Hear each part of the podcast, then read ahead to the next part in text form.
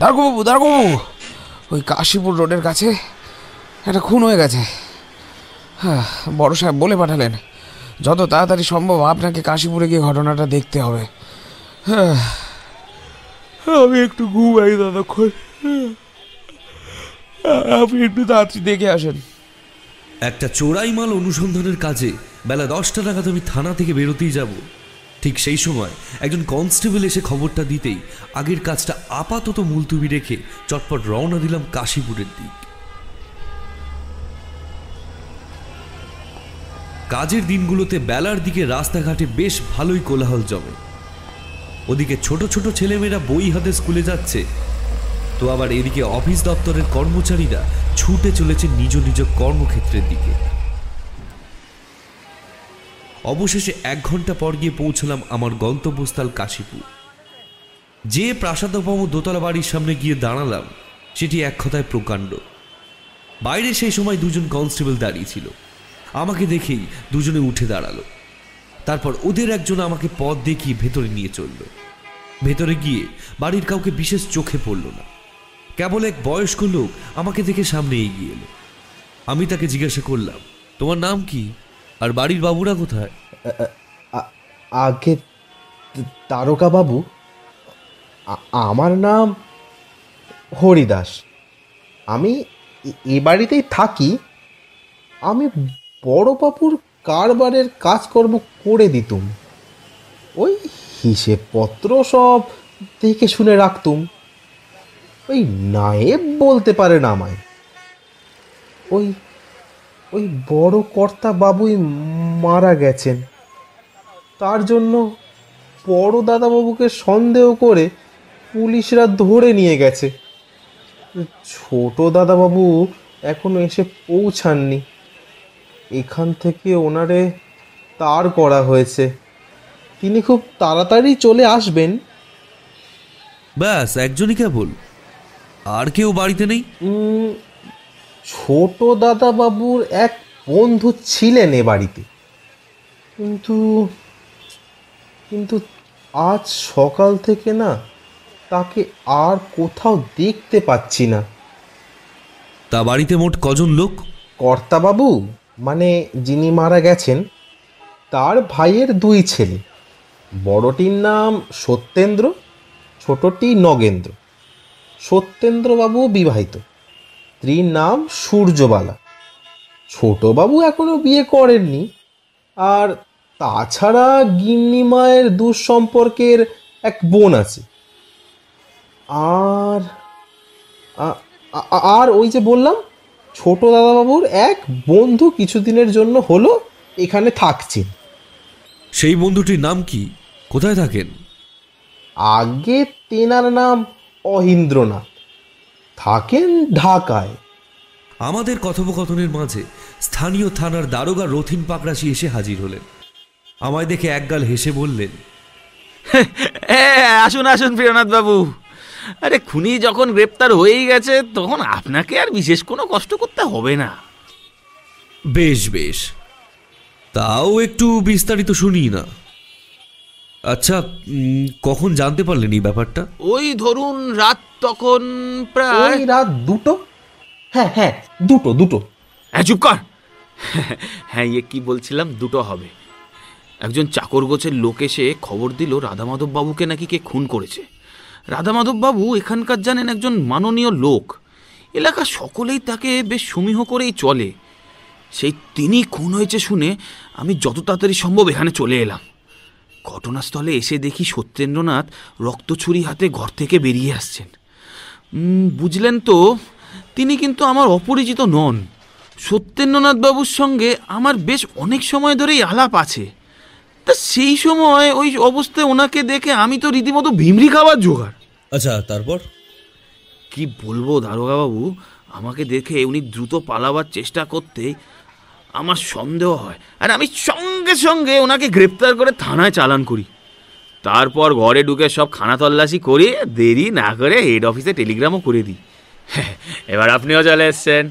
আপনার আগামী নির্দেশ পেলেই আমি তাহলে পরে কাজ শুরু করতে পারব দারোগাবু। হুম সবই শুনলাম পাকরাশি বাবু। যদি কিছু মনে না করেন আমি কি রাধা বাবুর ঘরটা একবার দেখতে ছি পারি? ছি ছি ছি, ছি, কি বলছেন স্যার? আরে দেখতে পারবেন না নিশ্চয়ই দেখতে পারবেন। চলুন চলুন চলুন, আপনাকে তাড়াতাড়ি নিয়ে যাচ্ছি।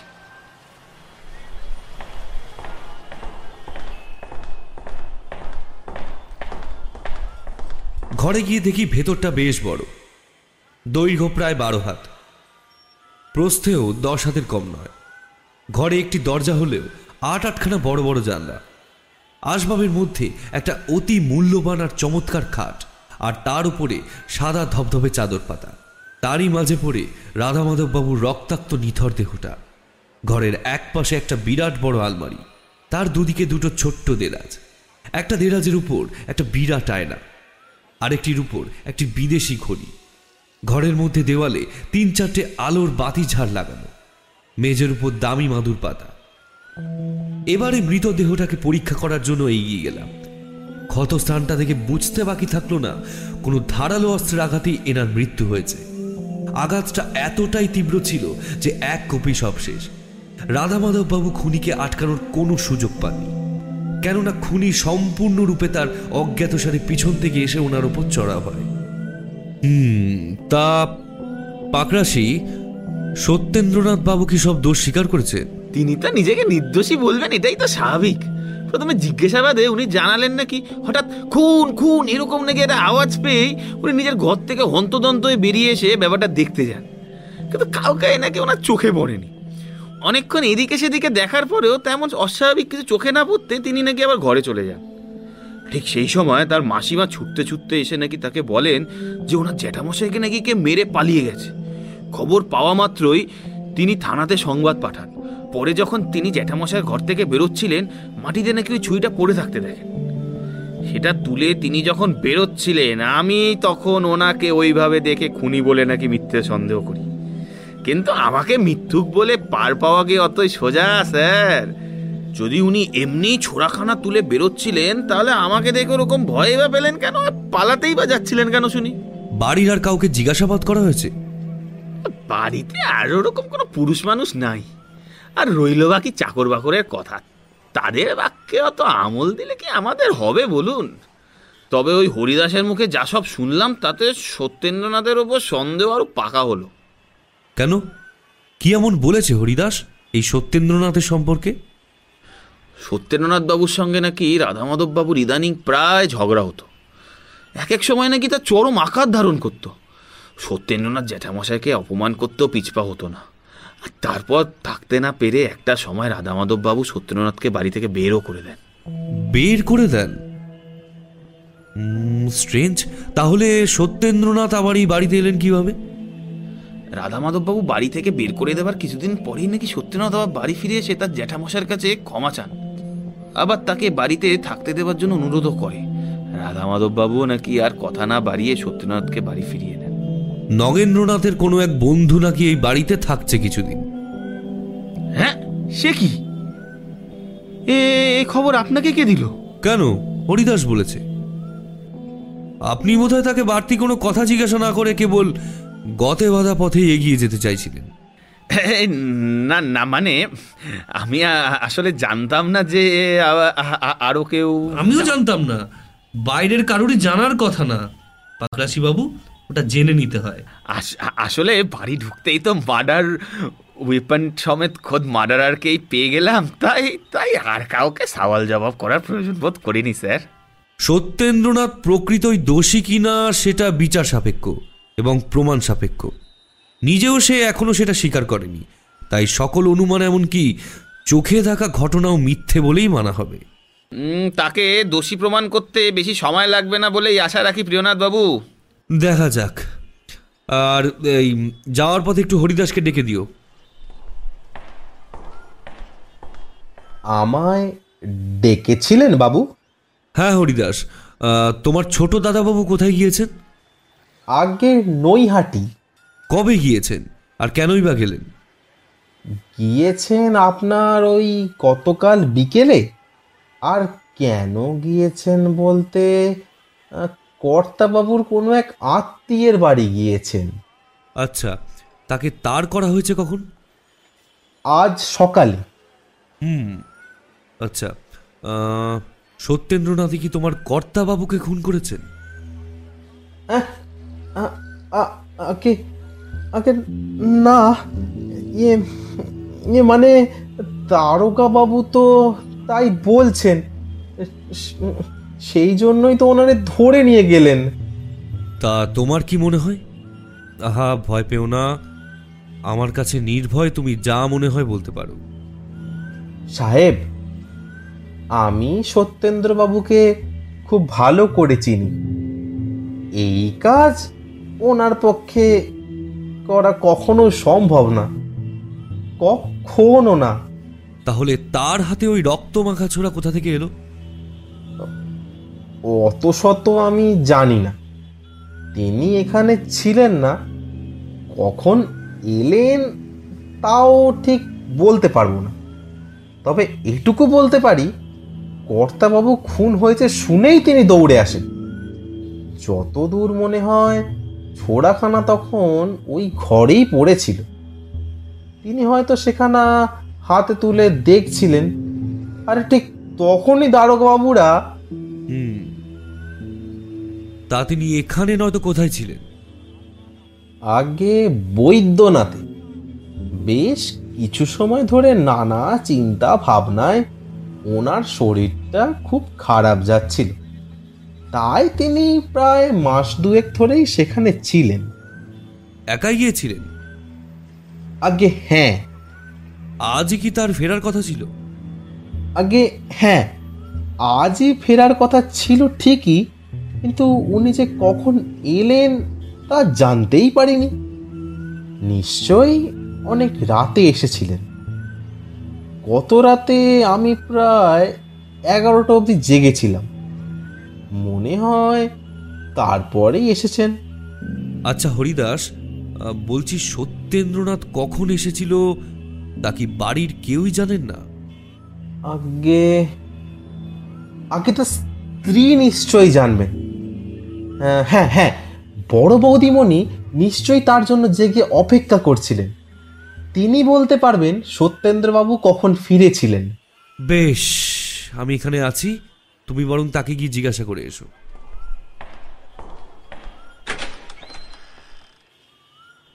মানে সত্যেন্দ্রনাথ কখন ফিরেছিল না জানতে পারলে কোনো কাজই এগোবে না।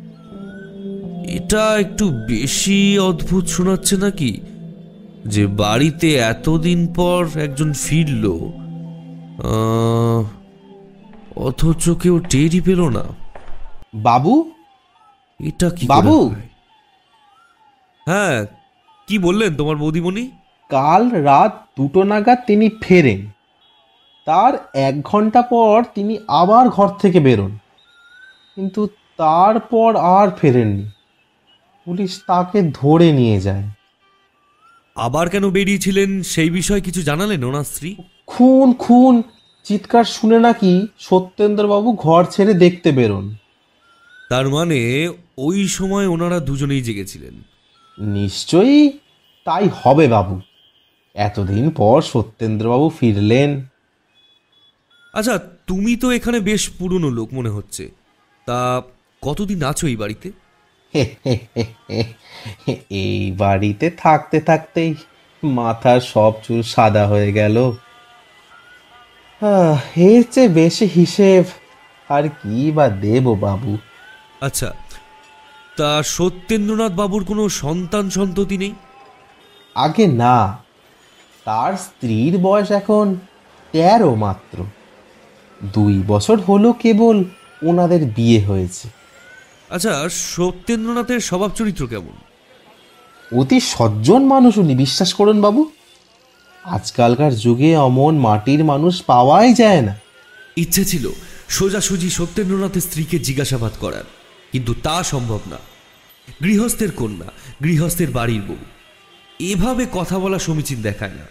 আমি হরিদাসকে আবার বললাম হরিদাস সত্যেন্দ্রবাবু যে তোমার অতি প্রিয় ও কাছের মানুষ বোঝা যাচ্ছে। তাই তুমি ওনার মুক্তিতে নিশ্চয়ই খুশি হবে। সত্যি বলতে, তাকে আমারও আপাত দৃষ্টিতে নিরাপরাধ বলেই মনে হচ্ছে। কিন্তু প্রত্যক্ষ সকল প্রমাণ সবই তার বিরুদ্ধে যাচ্ছে। ঘটনাস্থলে তার উপস্থিতি, তার হাতে রক্ত মাখা ছোড়া, তার উপরে জ্যাঠামশাইয়ের সঙ্গে বিবাদ, এই সব কিছুই ওনার বিরুদ্ধে শক্তবক্ত কেস সাজানোর পক্ষে যথেষ্ট। প্রমাণ ছাড়া ওনাকে নির্দোষী বলা যাবে না। কি করলে আপনি প্রমাণ করতে পারবেন বলুন? আমি যতটুকু পারি সাহায্য করব। আপনি আমায় বলুন। আমি সংক্ষেপে তাকে বোঝালাম এই ব্যাপারে আমার সত্যেন্দ্র স্ত্রী সরজুর সাহায্য দরকার। তার সঙ্গে কথা বলা খুব জরুরি। হরিদাস নির্বিবাদে জানালো সে যত তাড়াতাড়ি সম্ভব সরজুর সঙ্গে আমার দেখা করার বন্দোবস্ত করে দিচ্ছে। কিছুক্ষণ পর ভেতরে থেকে আমার ডাক পড়তেই আমি গেলাম সত্যেন্দ্র স্ত্রী সরজুর সঙ্গে দেখা করতে। ভেতরে গিয়ে কিছুক্ষণ অপেক্ষা করার পর ঘরে ঢুকলো সরজু। তার সুন্দর মুখশ্রী দেখেই বোঝা যায়, বয়স ওর তেরোর অধিক না। ঈষৎ ঘোমটা টানা মুখটা তুলে আমার দিকে একটিবার চকিতে তাকাতেই তার রক্তবর্ণ স্ফীত চোখ আমার দৃষ্টি এড়ালো না। ভেজা চোখেই সে আমার পায়ে হাত দিয়ে প্রণাম সারল। ইনি বড় দাদাবাবুর স্ত্রী। কাল রাত থেকে ক্রমাগত কেঁদেই চলেছে। কিচ্ছুটি দাঁতে কাটেননি। আপনি বড় দাদাবাবুকে নির্দোষী বলে প্রমাণ করবেন শুনে উনিও অনেকটা স্বস্তি বোধ করছেন এখন। বলুন, আপনার যা যা কথা বলার আছে বৌদিমণির সঙ্গে বলে নিন। বলছি যে তোমার জ্যাঠ শ্বশুর যখন খুন হন তখন তুমি আর সত্যেন্দ্র দুজনেই কি জেগেছিলে? আমি তোমার বাবার বয়সী, কোনো কথা লুকিও না আমার থেকে। নির্ভয় সবটা বলো আমাকে। আমি জানি, তোমার স্বামী নির্দোষ। কিন্তু মুখের কথা তো আর আদালত মানবে না, তাই চাই প্রমাণ। যতক্ষণ আসল দোষী ধরা পড়ছে, সত্যেন্দ্রকে জেলে থাকতেই হবে। সেই জন্যই তোমার সাহায্য চাইছি। যা যা জানো, সব বলো, কিচ্ছু আড়াল করো না।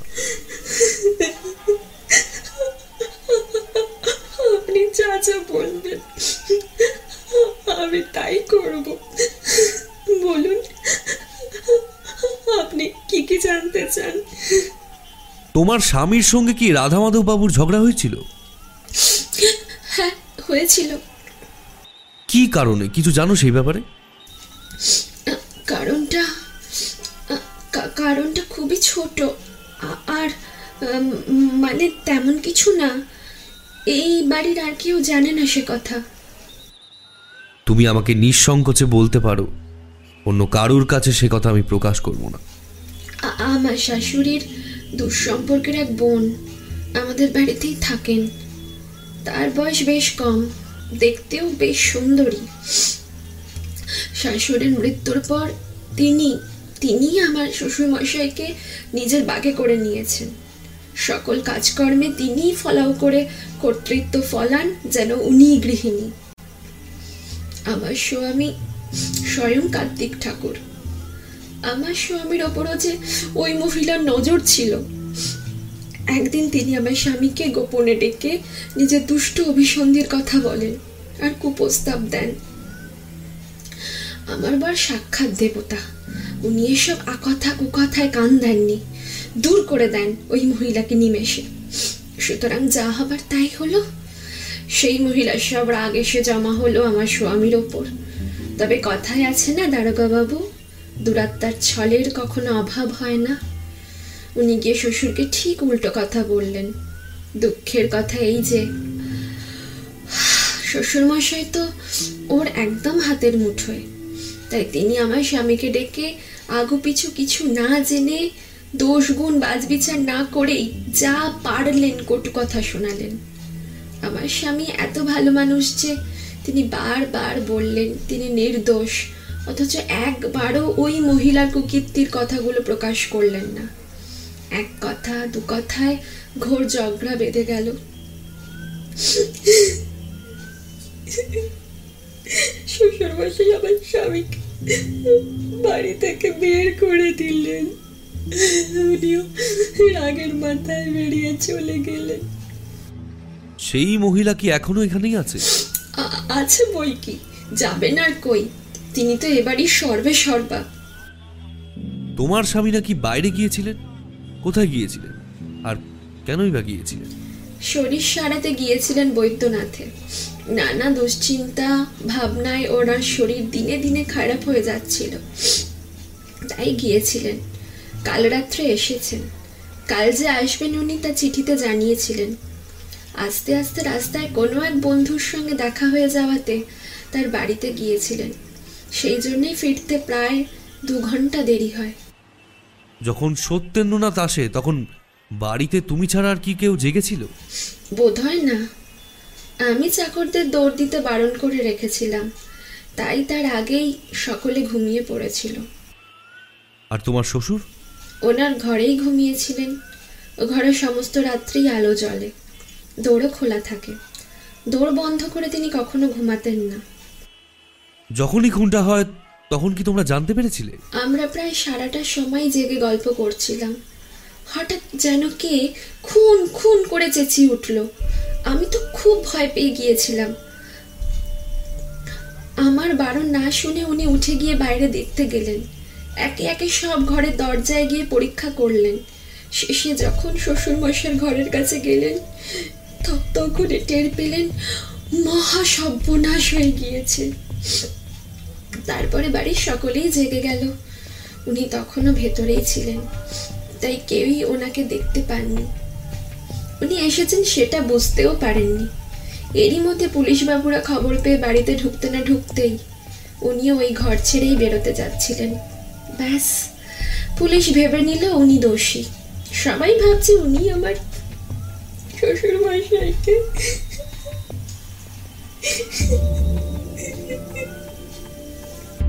ছোড়াটা কার জানো শুনেছি ওতে নাকি আমার স্বামীর নাম লেখা ছিল। ওখানে নাকি ওনারই। বাড়িতে আর কোনো ছেলে ছিল না? কে আর থাকবে? আমার দেওর তো কালই নৈহাটি গেছেন। তবে ঠাকুরপুর এক বন্ধু এই বাড়িতে ছিলেন কিন্তু তাকে তো আজ সকাল থেকে দেখতে পাইনি। তাই তো এটা তো আমার মাথায় ছিল না। সত্যিই তো? তিনি কোথায় গেলেন? তাকে কি কেউই খোঁজেনি পাশেই হরিদাস দাঁড়িয়েছিল তার দিকে তাকিয়ে জিজ্ঞাসা করলাম সেই বন্ধুটার কথা কিছু জানতে পারলে হরিদাস? আগে কর্তাবাবুর খুনের ব্যাপারে আর তার পরপরই বড় দাদাবাবুর গ্রেপ্তারের জন্য আমরা সকলে এত ব্যস্ত হয়ে গিয়েছিলাম যে ওই ছোট দাদাবাবুর বন্ধুটির কথা আমাদের কারুর তেমন খেয়ালই হয়নি। আগে তার খোঁজ করা দরকার। এর ওপর অনেক কিছু নির্ভরশীল হলেও হতে পারে। তবে বাবু আমি আর একবার তার ঘরটা দেখে আসি। বেশ চলো আমিও যাই তোমার সঙ্গে। বড় ভুল হয়ে গিয়েছে। ঘটনাস্থল থেকে উধাও হওয়া বাড়িতেই একজন সদস্যর অনুসন্ধান আরও অনেক আগে থেকেই করা উচিত ছিল। যদি সত্যি সে কোনোভাবে এসবের জন্য মূল অপরাধী হয়, তাহলে এতক্ষণ হাতের নাগালের অনেক বাইরে চলে গিয়েছে। আচ্ছা চলো চলো শিগগির চলো। আচ্ছা হরিদাস সে কতদিন হলো এই বাড়িতে আছে? লোকটা কেমন? তা প্রায় তিন মাস হবে আছে। সত্যি বলতে লোকটা মন্দ না। আজ অবধি তো ওনার জন্য কখনো কোনো গোলযোগ হয়নি। তোমার কর্তাবাবুর সঙ্গে কেমন সম্পর্ক ছিল? বেশ সদ্ভাবই ছিল। প্রায় একসঙ্গে বসে দুজনে গল্প গাছা করতে এই তো এই তো চলে এসেছি। তোর বন্ধ দেখছি। দাঁড়ান ডেকে দেখি। কর্তা? কর্তা বাবু? কর্তা বাবু? এ কি? না ইয়ে। এই ঘরে ঢোকার আর কি কোনো অন্য রাস্তা আছে? না একটাই দরজা। তবে অনেকগুলো জানালা আছে। বাইরে থেকে সে জানলাগুলো দেখা যায়? যায় বটে, তো সেগুলো বোধহয় এখন বন্ধ। কারণ খোলা থাকলে চোখে তো বড়তই তাহলে দরজা ভাঙা ছাড়া আর কোনো গতি নেই।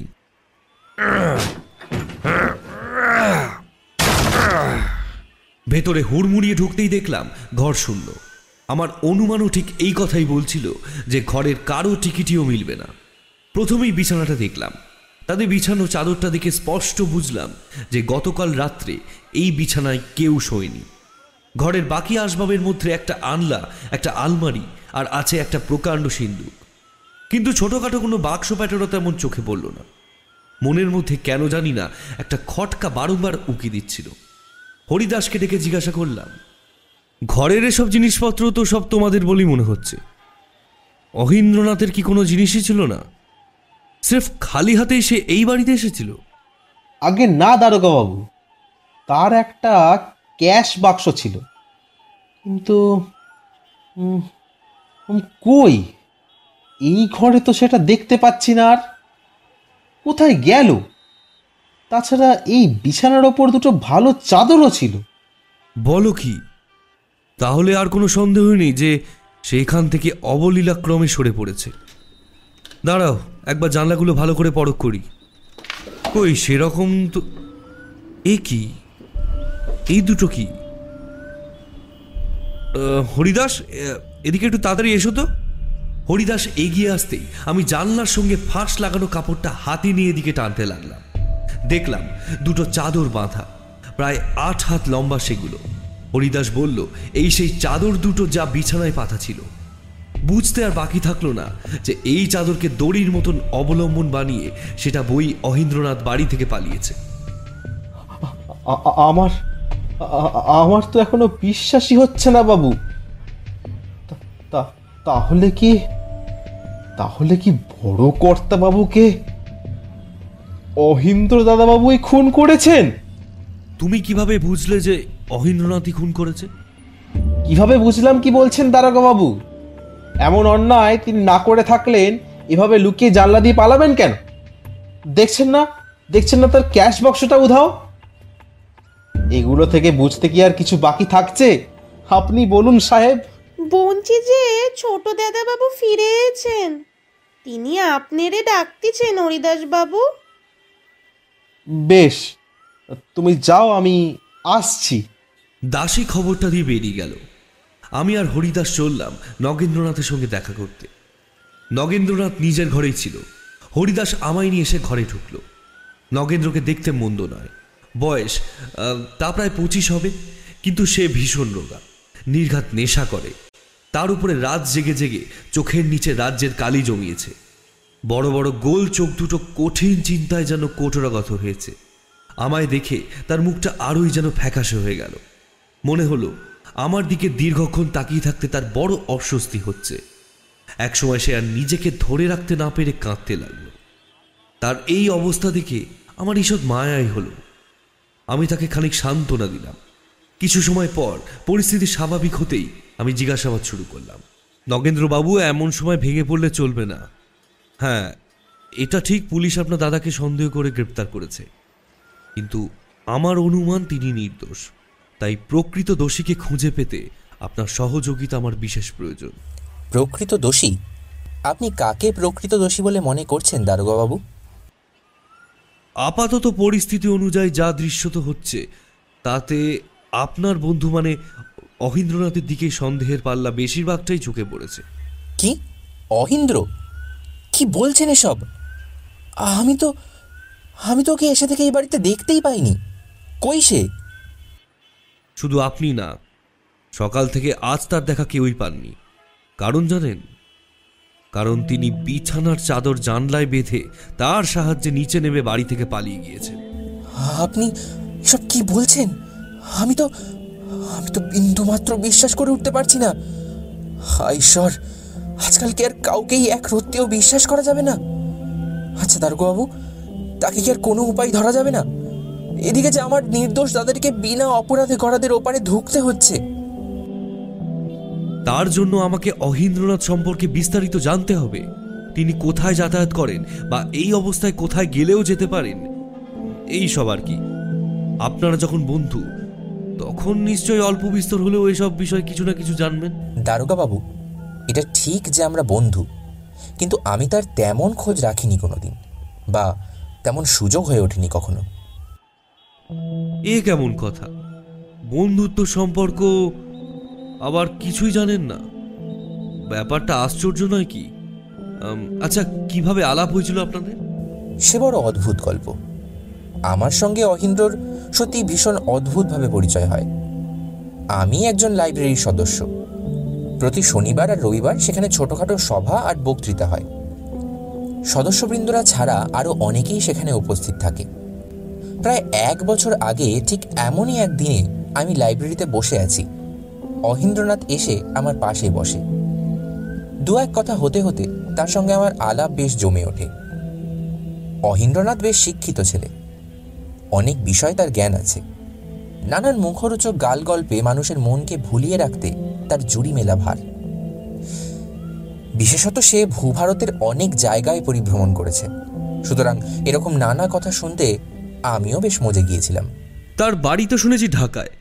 তা তিনি কি তখন কলকাতায় এসে থাকছিলেন? হ্যাঁ কিন্তু তার প্রকৃত ঠিকানা যথার্থভাবে আমিও জানি না। কখনো জিজ্ঞেস করিনি। তার মানে আপনি সত্যিই তেমন কিছু জানেন না। হ্যাঁ, তাহলে আর কি। আপনাকে নিয়ে তো আমার তেমন কোনো কাজের সুবিধা হলো না নগেন্দ্রবাবু লাশটাকে যত তাড়াতাড়ি সম্ভব এই বাড়ি থেকে নিয়ে গিয়ে তারপর যা যা করার আমাকেই করতে হবে। হরিদা মঙ্গলা কোথায় গেলে গো? বৌদিদি তারে অনেকক্ষণ ধরে খুঁজতেছেন। মঙ্গলা? সত্যি তো? আমি তো মঙ্গলাকেও সকাল থেকে কোথাও দেখতে পাইনি। সে আবার কোথায় গেল? হরিদাস হন্তদন্ত হয়ে আবার বাড়ির ভেতর ছুটে গেল। আমাকে অনুরোধ করল আরেকবার ভেতরে যেতে। ব্যাপারটা আমারও ঠিক ভালো ঠেকছিল না। আমি আপাতত বাড়িটা ছেড়ে না গিয়ে আবার ভেতরে চললাম। অন্দরে পা দিতেই এক যুবতী বিধবাকে হরিদাসের সঙ্গে কথা বলতে দেখলাম। সে ভীষণভাবে হাত মুখ নেড়ে নেড়ে উত্তেজিতভাবে হরিদাসকে কিসব বলছিল। আমাকে দেখতে পেয়েই সে চকিতে ঘরের ভেতর চলে গেল।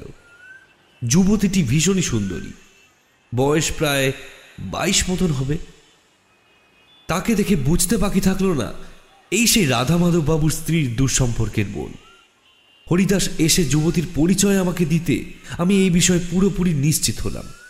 তাকে আরও একবার ডেকে দেবার কথা আমি হরিদাসকে বললাম। কারণ আমার কয়েকটা কথা তার থেকে জানার ছিল। হরিদাসের ডাক পেয়ে ভদ্রমহিলা এক হাত ঘোমটা টেনে আমার সামনে এসে দাঁড়ালেন। আমি তাকে জিজ্ঞেস করলাম আচ্ছা এই খুনটির ব্যাপারে আপনি কিছু বলতে পারবেন? আমি আমি কেমন করে জানব বাবু? কত বাবুর কোন নিয়ে আমার কিছুটি বলে নেই গো বাবু। তিনি তিনি আমার কাছে দেবতা ছিলেন গো, দেবতা। বড় বাবু ছিলেন বলে আমি আমি এ বাড়িতে থাকতে পেরেছিলাম। দুটো খেতে পড়তে পারতাম তিনি তিনি চলে গেলেন আর আবার অন্য ঘুষলো। ঠাকুর ও ঠাকুর মুখ তুলে চাও একবার। তাকে আর প্রশ্ন করে বিশেষ লাভ হবে বলে মনে হলো না। তাই আর কথা না বাড়িয়ে ভদ্রমহিলাকে আমি ভেতরে চলে যেতে বললাম। তারপর হরিদাসের দিকে তাকিয়ে বললাম, কি ব্যাপার হরিদাস? এই মঙ্গলা বলে কার এক নাম করছ? কে সে? সেও কি সকাল থেকে বেপাত্তা নাকি? আগে মঙ্গলা এ বাড়িতে কাজ করে। প্রায় দশ বছর হলো সেখানে আছে। বেচারি বাল্য বিধবা হলেও হলপ করে বলতে পারি, সে ভীষণ সচরিত্রের। বিধবা হবার এক মাস পর সেই বাড়িতে কাজে বহাল হয়। এখানে তার আর কেউ নেই? মা বাপ অনেক আগেই মারা গিয়েছে শুনেছি। ভাই বোনও নেই। শ্বশুর বাড়িতে কে কে আছে জানি না।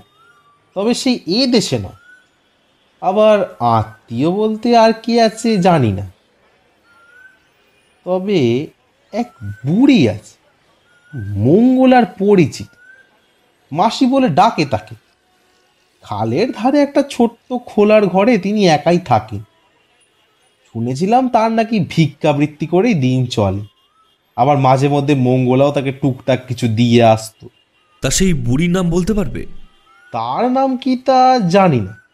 কিন্তু লোকজন তাকে কি একটা নামে ডাকে যেন। কি যেন? ও হ্যাঁ মনে পড়েছে। লোকে ওকে কামিনীর মা সর্দারণী বলে ডাকে।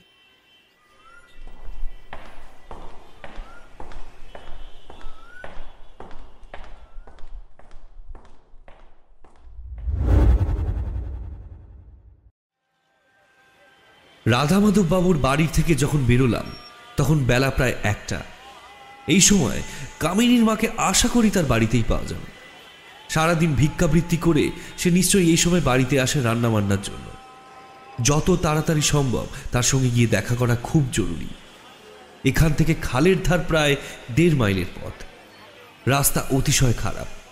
আমি কোনো মতে হাঁটতে হাঁটতে সেখানে পৌঁছে অনেক খোঁজাখুঁজির পর কামিনীর মার সন্ধান পেলাম। তার সঙ্গে কথা বলার আগে বাকি প্রতিবেশীদের কাছে তার ব্যাপারে কিছু খোঁজ খবর নিলাম। কামিনীর মা এককালে সর্দার নিচ্ছিল। তখন বেশ রোজগারবাতি করেছে। তারপর বয়স হয়ে গেলে ভিক্ষাবৃত্তির কাজ শুরু করে। যদিও সে কাজ এখন আর সে করে না। তার জমানো পুঁজি আর মাঝে মধ্যে মঙ্গলার কড়া সাহায্য মিলিয়ে কোনো মতে তার দিন চলে যায়। ভেতরে কি কেউ আছে? কে? কে ডাকে? ভেতরে এসো। কুটিরের ভেতরে ঢুকতেই খানিকটা চমকে উঠলাম। ভেতরে যে অন্য কাউকে দেখতে পারি সে আশা আমি করি দেখি এক সুন্দরী অল্প বয়সী মেয়ে এক মলিন শতচ্ছিন্ন কাঁথার উপরে শুয়ে আছে। শরীরটা একটা ময়লা তেল চিটচিটে কম্বলে ঢাকা। তার মুখের অবস্থা থেকে মনে হচ্ছিল সে অচেতন হয়ে পড়ে আছে। মেয়েটির মাথার কাছে বৃদ্ধা বসে। সে পরম যত্নে মেয়েটির মাথায় হাত বুলিয়ে দিচ্ছে। কে? কি চাও? এখানে কেন এসেছ বাবা? আমি পুলিশের লোক। মঙ্গলা কই? কাল রাত থেকে সে মনিবের বাড়ি ফেরেনি? তুমি জানো সে কোথায় এখন? বলছেন কি বাবু? মঙ্গলা মনির বাড়িতে নেই? আমি, আমিও তার খোঁজ জানি না বাবু। আমাকে তো সেই বিপদে ফেলে রেখে চলে গিয়েছে। আমি অসহায়, গরিব মানুষ। এই অসুস্থ মেয়েটার জোগাড় করি বলুন সে এসে এই মেয়েটাকে আমার কাছে রেখে সেই যে গেল আর তো আসেনি বাবু। কে এই মেয়ে? তুমি চেনো একে? মঙ্গলা নাম বলেছে এর। না বাবু আমি চিনি না। মঙ্গলা কিচ্ছুটি বলেনি একে নিয়ে। কাল রাত প্রায় একটার সময় এসে মঙ্গলা এই মেয়েটাকে অজ্ঞান অবস্থায় রেখে এখানে চলে গেল। বলল খালের ধারে একটা খারাপ লোক নাকি এই মেয়েটাকে ধাক্কা মেরে জলে ফেলে দিয়েছিল। মঙ্গলা নাকি অনেক কষ্টে বাঁচিয়েছে মেয়েটাকে। এর বেশি কিছু জানি না বাবু। আজ সকালে মেয়েটার একবার জ্ঞান ফিরেছিল বটে। আমি জিজ্ঞাসা করেছিলাম তখন যে, ও কে? কোথা থেকে এসেছে? কিন্তু মেয়েটা কিছুই বলতে পারল না। খুব দুর্বল ছিল তো। তারপর বেলা পারতে আবার বেহুশ হয়ে গেল মেয়েটা। আর কোনো সাড়া নেই তখন থেকে। বেশ আমি এখানে অপেক্ষা করছি। যতক্ষণ না মেয়েটির ভালোভাবে হুঁশ হচ্ছে আমি এখানেই থাকব। ওর সঙ্গে আমার কথা বলা খুব জরুরি। কে ওকে মারতে চেয়েছিল আর কে ওর ক্ষতি করতে চায় সেসব আমার জানা দরকার। আচ্ছা আপনি এখানে বসেন। আমি চটটা পেতে দিচ্ছি।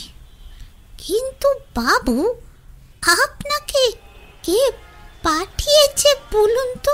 বৃদ্ধা দেখলাম বেশ ভালোই চালাক। আমি পরিস্থিতি আপাতভাবে সামাল দেওয়ার জন্য বললাম হ্যাঁ মঙ্গলাই পাঠিয়েছে। কাল রাতে একবার দেখা হয়েছিল, কিন্তু তারপর কোথায় গেল সে, তার খোঁজ জানি না। প্রায় দু ঘণ্টা সময় কেটে গেল। ইতিমধ্যে মেয়েটি দু একবার চোখ খুলল। বৃদ্ধা ওকে জল খাইয়ে তার কানের কাছে ফিস ফিস করে বলার চেষ্টা করল যে ওর সঙ্গে আমি কথা বলতে চাই। বেশ কিছুক্ষণ পর মেয়েটা মনে হয় একটু সুস্থ বোধ করল। হালকাভাবে বিছানা ছেড়ে উঠে বসতেই আমি অতি নরম স্বরে তাকে জিজ্ঞেস করলাম, তোমাকে খালের ধারে কে ফেলে দিয়েছিল? আমাকে কেউ ফেলে দেয়নি।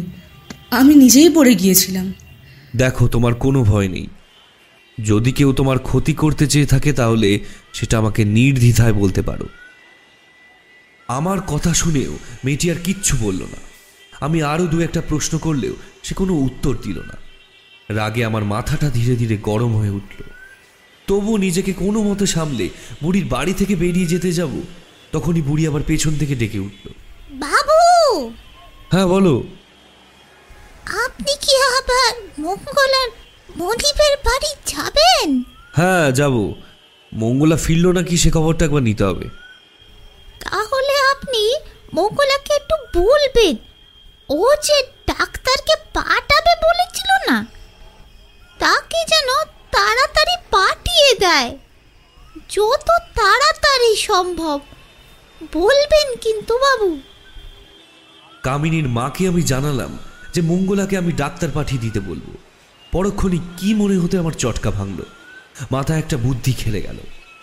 মনে মনে ভাবলাম, পুলিশের বেশে এসে যে কাজ শেষ করতে পারলাম না, যেসব প্রশ্নের কোনো উত্তর পেলাম না, এবারে ছদ্মবেশ ধারণ করে এসে নিশ্চয়ই এসব প্রশ্নের উত্তর পাবো। আর দেরি না করে থানায় ফিরে এসে তখনই আবার ডাক্তারের ছদ্মবেশ ধরে বেলা চারটের দিকে আবারও কামিনীর মায়ের কুটিরে গিয়ে হাজির হলাম। কামিনীর মায়ের বাড়িতে আমি প্রায় আড়াই ঘণ্টা ছিলাম। তবুও আমি যখন ডাক্তারের ছদ্মবেশে পুনরায় সেখানে গিয়ে উপস্থিত হলাম, সেই অসুস্থ যুবতী বা বৃদ্ধা কেউই আমাকে চিনতে পারল না। আমি কে ওরা জানতে চাইলে বললাম, আগে আমি ডাক্তার, আমায় মঙ্গলা পাঠিয়েছে। কোন রোগীকে দেখতে হবে জানো? আরে আসেন আসেন, ডাক্তারবাবু, আসেন। তাহলে শেষমেশ মঙ্গলা ডাক্তার পাঠালো। আমি সে কাল থেকে কত অপেক্ষা করছি। এই মেয়েটাকে একটু ভালো করে দেখে দেন তো বাবু। বড্ড কষ্ট পাচ্ছে সেই কাল রাত থেকে। আমি কাছে গিয়ে বসতেই কামিনীর মা মেয়েটির গলার কাছ থেকে কাপড়টা সরাতেই আমার চোখে পড়ল। মেয়েটির গলাটা বেশ ফুলে ঢোল হয়ে গিয়েছে। বেশ অনেকটা অংশ রক্ত জমাট বেঁধে গিয়েছে। যেন মনে হচ্ছে কেউ তার গলা সজোরে চেপে ধরেছিল। ডাক্তারবাবু মেয়েটা বাঁচবে তো। দয়া করে মেয়েটাকে সারিয়ে দিন ডাক্তারবাবু। ওর আর কেউ নেই এ সংসারে। আমি মনে মনে আশ্চর্য হলাম মেয়েটির কেউ আছে না নেই তা কামিনীর মা জানলো কীভাবে? সে তো বলেছিল মেয়েটি তার অচেনা। কিন্তু আমার মনোভাব আমি বাইরে প্রকাশ করলাম না। এক মনে মেয়েটাকে পরীক্ষা করতে করতে বললাম মাজবে না কেন? আঘাত তো তেমন গুরুতর না। ওষুধ দিচ্ছি তিন দিনই ঠিক হয়ে যাবে। গলাটা বেশ ভালোই জোরে টিপে ধরেছিল কিন্তু তাতে বিশেষ ক্ষতি করতে পারেনি। সত্যি বলছেন ডাক্তার সাহেব আমি বেঁচে যাব? আমাকে আমাকে যিনি বাঁচালেন তার দেখা কি আর পাবো না? তিনি কোথায়? নিশ্চয়ই দেখা হবে। আমার সঙ্গে তারও এখানে আসার কথা ছিল। কিন্তু শুনলাম সে নাকি কোনো একটা কাজে গিয়েছে। আপনি কি মঙ্গলার মনিবের বাড়িতে চিকিৎসা করেন? হ্যাঁ বহুদিন থেকেই আমার ওখানে যাতায়াত আছে। কিন্তু যাই হোক তোমার গলাখানা সজোরে চেপে ধরে সে কিন্তু একদম ঠিক করেনি। না জানি তুমি কত কষ্ট পেয়েছ। আপনি আপনি কীভাবে জানলেন? তিনি যে আমার পরম বন্ধু আমাকে না বলে সে কোনো কাজই করে না। বলেন কি? অহিন্দ্রবাবু আপনার বন্ধু? অহিন্দ্রবাবু আপনাকে সব কথা বলেছেন? মেয়েটির মুখে অহিন্দ্রনাথের নাম শুনে আমি চমকে উঠলাম। এ আবার কি ভয়ানক রহস্য লুকিয়ে আছে এসবের আড়ালে? অহিন্দ্রর সঙ্গে এই মেয়ের কি সম্বন্ধ? কেনই বা সে এই মেয়েকে মারার চেষ্টা করেছিল? কি হলো ডাক্তারবাবু? কিছু বলছেন? বন্ধুত্ব না থাকলে কি তিনি আমার কাছে সব কথা অকপটে স্বীকার করতেন? মেয়েটির মুখ দেখে মনে হলো আমার কথায় সে খুব খুশি হয়েছে। বেশ কিছুক্ষণ চুপ থাকার পর আবার সে বলে উঠল আমি যে এখানে আছি সেটা কি হরেন্দ্রবাবু জানেন না? জানেন বই কি? তবে তবে আমি যে জীবিত আছি তা তিনি শুনেছেন? তা শুনেছেন কিন্তু অহিন্দ্র তোমায় মারবে বলে তো আঘাত করেনি। রাগের মাথায় ঝোঁকের বসে কাজটা করে ফেলেছে। সে তোমায় সত্যিই ভালোবাসে। কি? কি বললেন? উনি উনি আমায় ভালোবাসেন? তাহলে সে কথা উনি আগে বলেননি কেন? তাহলে তাহলে আমি তো হাসি মুখে এই যন্ত্রণা সহ্য করে নিতে পারতাম। তোমার কি খুব যন্ত্রণা হচ্ছে? না, আর কোনো যন্ত্রণা নেই। যখনই শুনলাম তিনি আমাকে ভালোবাসেন, তখনই আমার সব জ্বালা যন্ত্রণা জড়িয়ে গেল। আমার আর কোনো কষ্ট নেই। ডাক্তারবাবু, তিনি আর কোনো কথা বলেননি? হ্যাঁ তিনি যার পর নাই দুঃখ পেয়েছেন। মনস্তাপ করছিলেন খুব। বলেছেন আর কোনোদিন এমন অন্যায় কাজ তিনি তোমার সঙ্গে করবেন না। তিনি সত্যিই বলেছেন কথা? আমার তো আমার তো বিশ্বাসই হচ্ছে না। আমার পরম সৌভাগ্য। সত্যিই তো উনি তো আর মন্দ লোক নন। তিনি খুব ভালো খুব ভালো মানুষ। হ্যাঁ তা ঠিক। অহিন্দ্রনাথ ছেলে ভালো। শুধু মেজাজটা সময় অসময় বড্ড গরম হয়ে ওঠে এই তার দোষ। তিনি তো আপনার বন্ধু ডাক্তারবাবু। আপনি বললে তিনি নিশ্চয়ই আপনার কথা শুনবেন। আপনাকে নিশ্চয়ই তিনি ফেরাতে পারবেন না। কেন? কিছু কি বলতে হবে তাকে? হুম তাকে বলবেন তিনি যেন কখনো আর অস্ত্র ব্যবহার না করেন। অহিন্দ্র কি তোমায় কখনো কোনো অস্ত্র দিয়ে মেরেছিল? হুম ছোড়া দিয়ে মারতে এসেছিলেন। অল্পের জন্য বেঁচে গিয়েছিলাম। কেবল আচর কেটেছিল মাত্র। অহিন্দ্র আমাকে সেই ছোড়াটা দিয়ে দিয়েছে। সত্যি? কিন্তু কেন? তোমায় আহত করে তার বড় দুঃখ হয়েছিল তাই। আপনার কথা শুনে আমি খুব স্বস্তি পাচ্ছি ডাক্তারবাবু। তোমারও বলিহারি মেয়ে তুমি যখন ওর রাগের মাত্রা জানোই তখন খামোকা তাকে রাগাতে গেলেই বা কেন? আমি কি আর সাধে তাকে রাগিয়েছি? আমায় আশা দেখিয়ে পরে অন্য মেয়ের সঙ্গে সম্পর্ক বাঁধবে তা আমি মেনে নেব কেন শুনি? তা বটে তা বটে। এখন তো সে রাধা বাবুর বাড়িতে বেশ আনন্দেই আছে। বোধহয় তোমার কথা তার মনেই ছিল না। ঠিকই বলেছেন আপনি। আমাকে তো প্রথমে চিনতেই পারেননি। আমি যে তাকে সাহায্য করেছিলাম আমি না হলে তিনি কোনোভাবেই পার পেতেন না মুক্তি পেতেন না। এসব কথা তার আর বোধহয় মনে নেই। তবুও সে পুরুষ মানুষ তো তুমি এদিকে মেয়ে ছেলে। তাই বলছি তুমি যদি অহিন্দ্রকে সত্যি ভালোবেসে থাকো তাহলে তাকে রাগানো তোমার মোটেই উচিত হয়নি। কি করব বলুন? আমি তার জন্য এত করলাম। এত সাহায্য করলাম।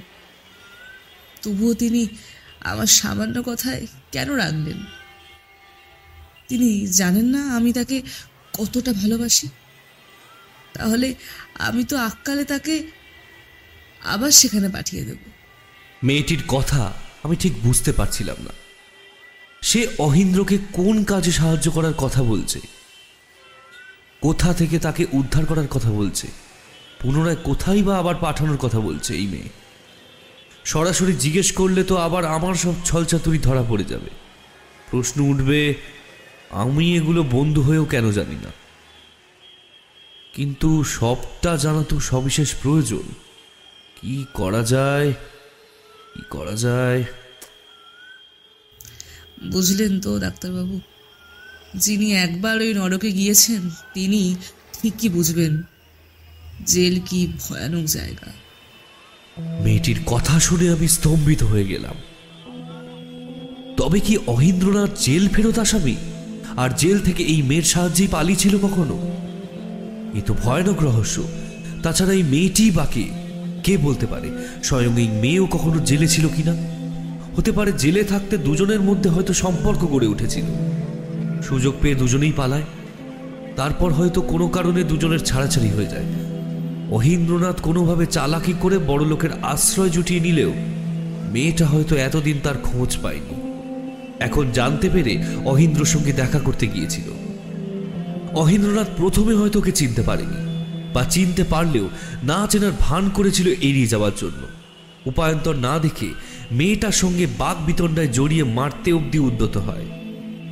একসময় দেওয়ালে পিঠ থেকে গিয়েছে দেখে মেয়েটাকে খালের ধারে ধাক্কা মেরে ফেলে দেয়। তারপর মঙ্গলার চোখে পড়তে সে হয়তো মেয়েটাকে উদ্ধার করে কামিনীর মায়ের বাড়িতে নিয়ে আসে। ব্যাপার কি শুধু এইটুকুই? না আরও বড় কোনো গুপ্ত অভিসন্ধি লুকিয়ে আছে এসবের পেছনে? না, আর দেরি করা চলবে না, যত দ্রুত সম্ভব অনুসন্ধান শেষ করে দোষীকে ধরতেই হবে। আমি আর বসলাম না। কামিনীর মা আর মেয়েটির থেকে বিদায় নিয়ে চলে এলাম।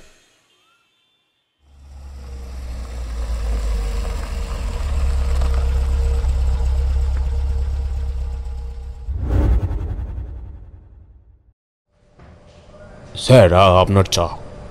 হুম রাখো। আর শোনো আমি পারমিশন না দিলে আমার ঘরে কাউকে ঢুকতে দিও না। ঠিক আছে স্যার। থানায় যখন ফিরলাম তখন সন্ধ্যা প্রায় ছটা। ছদ্মবেশ ছেড়ে গভীর চিন্তায় ডুবে গেলাম।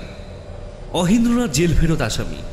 রাধা মাধব বাবুর বাড়িতে থাকার পেছনে তার কি কোনো পরিকল্পনা ছিল? কি সেই পরিকল্পনা? রাধা মাধব বাবুকে মেরে তার কি লাভ হলো? আর সে যদি নাই মেরে থাকে তাহলে বাড়ি ছেড়ে ওভাবে পালালো কেন? আচ্ছা মেয়েটাকে প্রাণে মেরে ফেলেছে এই ভয় পালায়নি তো। অহিন্দ্রনাথ নিশ্চয়ই জানে না যে মেয়েটা বেঁচে আছে এখনও। মঙ্গলা যে তাকে বাঁচিয়েছে, সেটা জানার আগেই সে বাড়ি ছেড়েছে। কিন্তু মঙ্গলাই বা কোথায় গেল? তাছাড়া ওই রাত দুপুরে সেই বা খালের ধারে গিয়েছিল কেন? সে একা হাতে কি করে মেয়েটাকে উদ্ধার করে বুড়ির বাড়ি নিয়ে গেল? মেয়েটা যা যা বলল, তাতে এটুকু বুঝতে কোনো অসুবিধা হয় না যে সেও জেল ফেরত আসামি।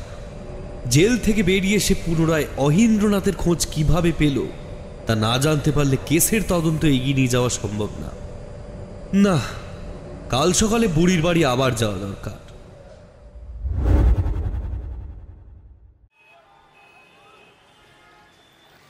আরে ডাক্তারবাবু, আপনি? আপনি আবার এসেছেন এই গরিবখানায়? আরে আসেন। রোগী কেমন আছে দেখতে এলাম। কি গো মেয়ে? দেখি দেখি দেখি। কেমন আছো আজ? হাতটা দেখি। জ্বর তো আজ অনেক কম। ইস ক্ষতস্থান থেকে তো এখনও হালকা হালকা রক্ত পড়ছে। দাঁড়াও আর একটা টুকরো কাপড় দিয়ে ড্রেসিং করে দিই। আপনি আমার জন্য এত করলেন ডাক্তারবাবু। আমি যে কি বলে আপনাকে ধন্যবাদ? এটাই তো আমার পেশা। আমার কথা ছাড়ো। যাই বলো তুমি কিন্তু খুব শক্ত ধাতের মেয়ে। নাহলে একা হাতে কীভাবে অহিন্দ্রনাথকে খুঁজতে বেরিয়েছিলে? তোমার যে কত কষ্ট হয়েছিল তা ভাবতেই আমার অবাক লাগছে। আপনি জানেন না ডাক্তারবাবু আমি তাকে কত ভালোবাসি। কত জায়গায় যে তাকে হন্যে হয়ে খুঁজেছিলাম। কি বলব? কত লোকের অপমান সয়েছি তার হিসেব নেই। শেষে আমার এক দুঃসম্পর্কের ভাই কথায় কথায় বলল, তিনি নাকি রাধা মাধব বাবু নামে একজনের বাড়িতে বেশ সুখে শান্তিতেই আছেন। আমি জানতে পেরে তড়িঘড়ি একটা চিঠি লিখলাম। আর ওই বাড়ির চারপাশে অহরাত্র ঘুরঘুর করতে লাগলাম। একদিন চোখে পড়ল মঙ্গলা বাড়ির ভেতর ঢুকছে। আমি তার হাতেই চিঠিখানা দিয়ে বললাম সেটা যেন অহেন্দ্রবাবুকে দিয়ে দেয়। আমার কথা মতো মেয়েটা তাই করল। তুমি কীভাবে জানলে? চিঠিটা ঠিকঠাকভাবে মঙ্গলা অহিন্দ্রকেই দিয়েছিল? কারণ আমি চিঠিতে লিখেছিলাম তিনি যেন আমার সঙ্গে রাত এগারোটার পর খালের ধারে এসে দেখা করেন। আর তিনি সেই মতো এসেও ছিলেন দেখা করতে। আমি মনে মনে এবারে নিঃসংশয় হলাম। নিশ্চয়ই সে চিঠি মঙ্গলা গোপনে খুলে পড়েছিল। আর নয়তো রাতে অহিন্দ্রনাথের পিছু ধাওয়া করে খাল পাড়ে এসেছিল। পরে যখন অহিন্দ্র মেয়েটাকে মেরে খালে ফেলে দিয়ে পালায়, সে তৎক্ষণাৎ এসে আহত মেয়েটাকে উদ্ধার করে।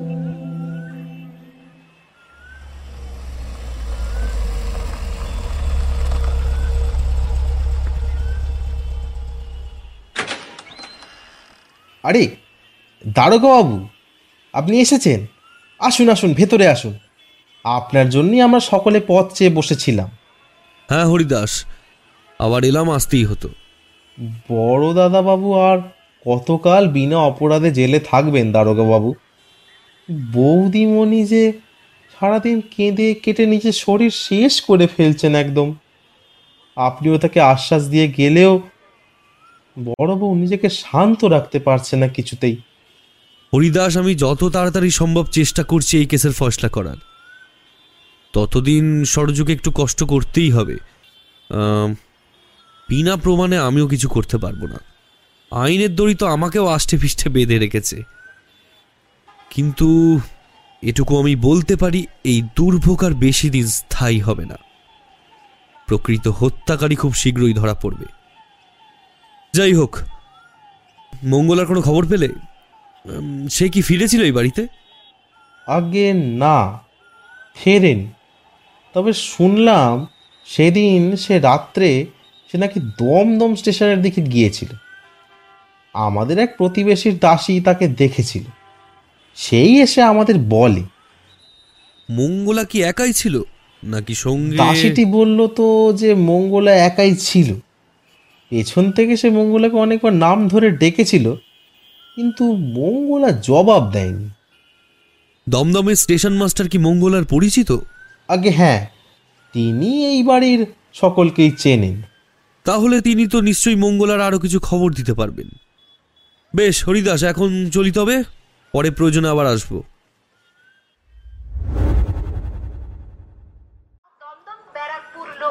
চার নম্বর প্ল্যাটফর্মে আসছে। সৌভাগ্যের বিষয় দমদম স্টেশনে পৌঁছে দেখি স্টেশন মাস্টার আমার পরিচিত। তিনিও আমাকে দেখে চিনতে পেরে ব্যস্ত হয়ে পড়লেন। আমি ওনাকে ব্যস্ত হতে মানা করে সরাসরি আসল বিষয় সম্পর্কে খোঁজ খবর নিতে শুরু করলাম। সেই রাতে কি মঙ্গলা এখানে এসেছিল? আগে হ্যাঁ সেদিন রাতে প্রায় দুটো নাগাদ দেখি মংলা তড়িঘড়ি স্টেশনের দিকে ছুটে আসছে। ততক্ষণে তো এখানকার শেষ গাড়ি প্ল্যাটফর্মে ঢুকে গিয়েছিল। মংলা একটা নৈহাটির টিকিট চাইলো আমার কাছে। কিন্তু সেই সময় যদি টিকিট আনতে যেতাম, তাহলে ট্রেনটা ছেড়েই দিত। তাই আমি আর কাল বিলম্ব না করে বিনা টিকিটেই তাকে গাড়িতে তুলে দিলাম। তাড়াতাড়ি একটা চিঠিও লিখে দিলাম ওর হাতে, যাতে সে সেটা নৈহাটি স্টেশন মাস্টারকে দেখাতে পারে। অবশ্য তারপর কি কি হয়েছে, তা কিন্তু আমি জানি না দ্বারকা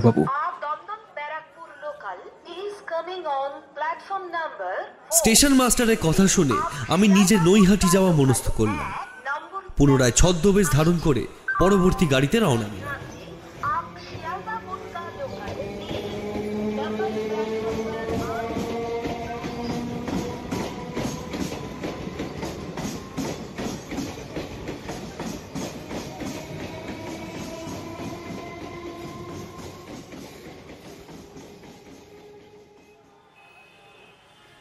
নৈহাটি যখন এসে নামলাম, বেলা তখন এগারোটা।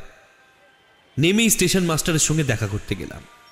জিজ্ঞেস করলাম, সে রাত্রে শিয়ালদা থেকে যে শেষ গাড়ি এসেছিল, তাতে মঙ্গলা নামে কোনো মেয়ে ছিল নাকি? আমার প্রশ্ন শুনে স্টেশন মাস্টার একগাল হেসে বললেন, আরে, কত শত মঙ্গলা রোজ আসছে যাচ্ছে। অত মনে কি রাখে বলুন তো মশাই। আর কেনই বা রাখব মনে হ্যাঁ? দয়া করে একটু মনে করুন। দমদমের স্টেশন মাস্টারের থেকে চিঠি নিয়ে কোনো মেয়ে কি সেদিন বিনা টিকিটে এই শেষ গাড়িতে এখানে এসে পৌঁছেছিল? হ্যাঁ? কি বললেন কি বললেন? দমদম স্টেশন মাস্টারের চিঠি নিয়ে? দাঁড়ান দাঁড়ান। হ্যাঁ এমন একজন মেয়ে এসেছিল বটে, কিন্তু বেচারি এমন হন্তদন্ত হয়ে ছুটছিল যে অসাবধানে পড়ে গিয়ে সাংঘাতিকভাবে চোট পেয়েছিল। সে এখনও হাসপাতালেই আছে।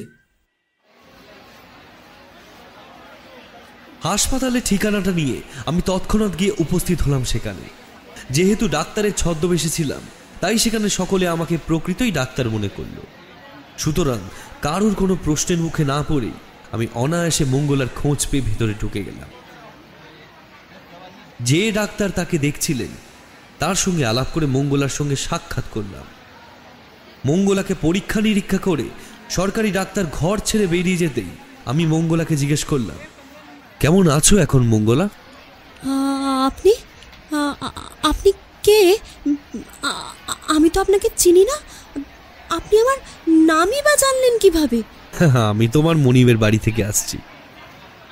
তারা যে তোমার কোনো খবর না পেয়ে খুব ব্যস্ত হয়ে পড়েছে। তুমি না বলে কো এখানে এভাবে এসেছ কেন? ব্যস্ত হয়ে পড়েছে? হ্যাঁ? ব্যস্ত। সেই শয়তানটাই তো যত নষ্টের গোড়া। সকল অনিষ্টের কারণ তো ওই অসভ্য ছোট লোক ইতর লোকটা। কে জানবে? কে জানবে যে সে জেল ফেরত আসামি? বলছো কি? অহিন্দ্রনাথ তবে ভালো লোক না? কি? কি কি কি বললেন? ভালো লোক? হ্যাঁ ভালো লোক ওই লোকটা ভালো লোক। ও একটা ডাকাত। গাড়ি থেকে যেভাবে ঝাঁপ দিয়ে পড়ল আমি তো ভেবেছিলাম মরেই গেল বোধহয়। কিন্তু না মরেনি সে মরেনি। তখনই উঠে একটা ভাড়া গাড়িতে চেপে বসল। পরে কোচমানকে বলল পনেরো নম্বর সাতকড়ি দত্তের গলি। আমিও তখনই পাশেই আর একটা ভাড়া গাড়ি দেখলাম। কিন্তু যেমনই দৌড়ে গিয়ে তাতে চাপতে গেলাম পা পিছলে পড়ে গেলাম অসাবধানে। ওহ উফ, ভয়ানক ভয়ানকভাবে চোট পেয়েছিলাম সেদিন। আমার অবস্থা দেখে সকলে ধরাধরি করে এনে আমাকে এই হাসপাতালে ভর্তি করে দিল। তা তুমি নৈহাটিতে এলেই বা কেন? অহিন্দ্রনাথ এখানে এসেছে বলেই কি তুমি এলে? সেও একটা কারণ বটে কিন্তু এটা ছাড়াও এখানে আসার অন্য একটা কারণও আছে। আমি এসেছিলাম নগেন্দ্রবাবুর সঙ্গে দেখা করতে। কেন? তিনি তো মাত্র একটা দিনই বাড়ির বাইরে ছিলেন। ওই একটি দিনেই তো আমার মনিব বাড়িতে অনেক পরিবর্তন ঘটে গিয়েছিল না? সেই জন্যেই তো এসেছি। বড় কর্তাবাবুর শালী নাকি তাকে বিয়ে করার প্রস্তাব দিয়েছিলেন আর কর্তাবাবু তাতে রাজি হয়েছিলেন। হুম সত্যি অবাক করা ঘটনা বটে। কিন্তু তাতে তোমারই বা ক্ষতিবৃদ্ধি কি হতো? বলেন কি? অনেক বড় ক্ষতি হয়ে যেত সবার। আমি যতদূর শুনেছি তাতে তো ওই মেয়ে ছেলেকেও জেল ফেরত আসামি বলেই মনে হয়। তা কি করে হয়? তাহলে তোমাদের বড় কর্তাবাবুর বউ তাকে বাড়িতে আনবেন কেন? আর তাছাড়া তো শুনেছি সে নাকি তোমাদের গিন্নিমার দূর সম্পর্কের বোন হন। আগে সেটাই বিশ্বাস করতাম। কিন্তু এখন বুঝছি ওসব স্রেফ ভাঁওতা, বুঝলেন? সব ভাঁওতা। আমার প্রথম থেকে সন্দেহ হতো। কাউকে অবশ্য সাহস করে কিছুটি বলতে পারিনি। কিন্তু এখন দেখছি আমার ধারণাই একদম ঠিক। তার মানে তোমার মতে অহিন্দ্রনাথ আর বড় কর্তার শালী দুজনেই ফেরারি আসামি? যদি এই ধারণা সত্যি হয় তাহলে তো ভয়ানক ব্যাপার। আপনি কি আমার মনিব বাড়ি থেকেই আসছেন আমার কাছে? হ্যাঁ কিন্তু তাহলেও তোমার মাসির খবর আমি জানি। যে মেয়েকে বাঁচিয়ে তুমি ওখানে রেখে এসেছিলে সে এখন ভালো আছে সুস্থ আছে। ও আচ্ছা আচ্ছা। আপনার কাছে আমার একটা অনুরোধ আছে। দয়া করে আমার কথাটা রাখবেন? ওই ওই পাপি লোকটাকে যত তাড়াতাড়ি সম্ভব আপনি ধরুন। ও বাইরে খোলা ঘুরে বেড়ালে কত মানুষের যে ক্ষতি করে দেবে তার হিসেব নেই। উফ, আমার তো ভাবলেই ভয় করছে। দয়া করে দয়া করে আপনি ধরুন। আমি বলছি, আমি আপনাকে বলছি, ওই শয়তানটাকে ওই শয়তানটাকে আপনি ঠিক ওই ঠিকানাতেই পাবেন। নিশ্চয়ই পাবেন। হ্যাঁ আমি আপনাকে বলছি আমি আমি বলছি। ওটাই তো আমার কাজ। আমি চেষ্টার কোনো ত্রুটি রাখছি না মঙ্গলা। তুমি এখন বিশ্রাম নাও। আমি আবার পরে আসব। মাসির সঙ্গে দেখা হলে বলবেন আমি যত তাড়াতাড়ি সম্ভব সুস্থ হয়ে উঠে ওনার সঙ্গে দেখা করে নেব।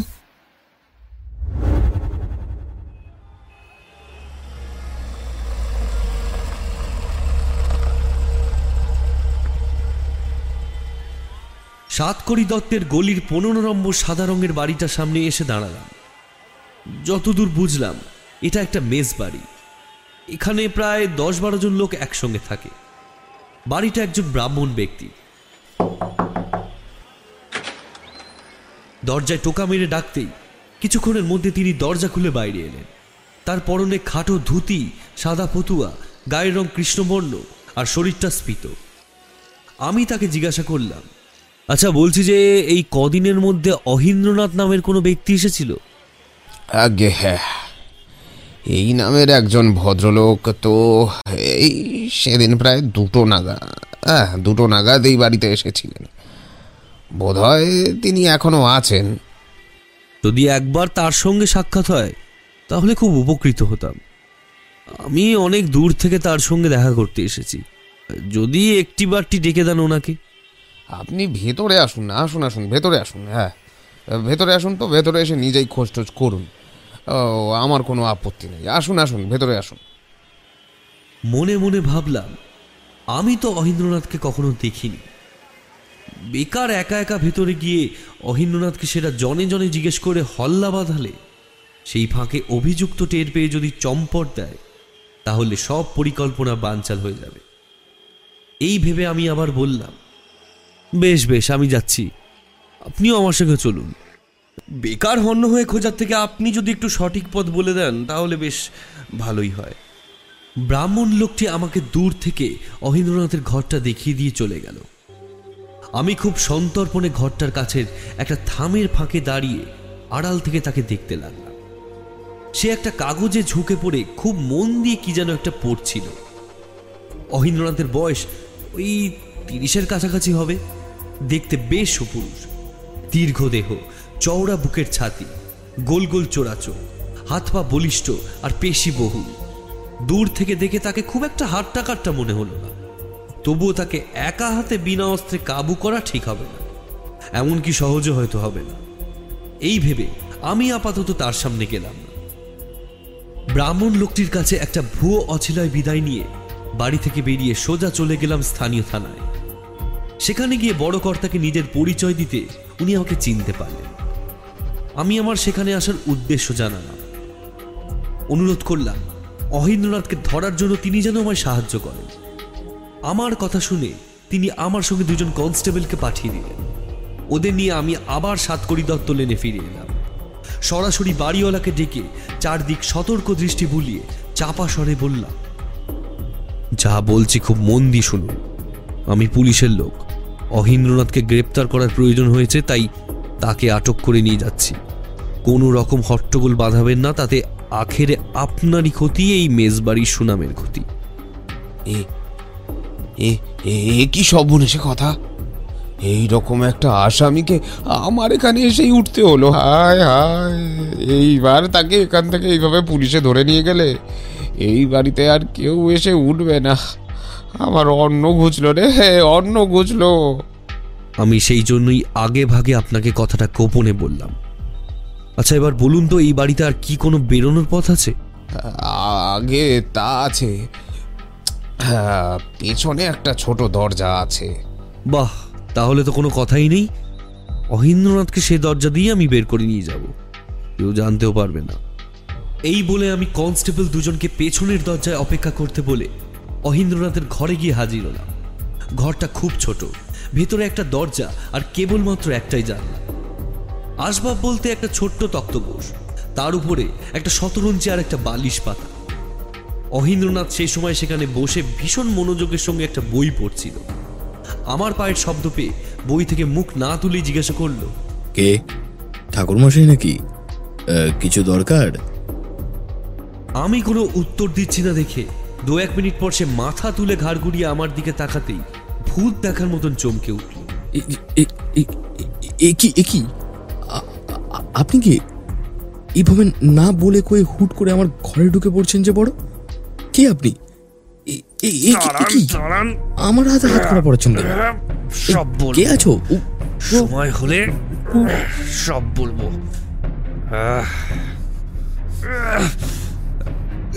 এই ভেতরে আসো। ভালো করে একটু সার্চ করো। দেখি কি আছে কাছে। দেখি।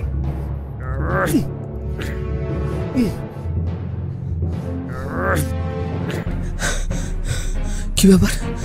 আপনি কে? আর আর আমাকে এভাবে আপনি গ্রেফতার করলেন কেন? আমি দারোগা প্রিয়নাথ মুখোপাধ্যায়। রাধা মাধব বাবুকে খুন করে পালিয়ে এসেছেন। আপনার সেটা মনে নেই? কাকে? কাকে খুন করেছি আমি?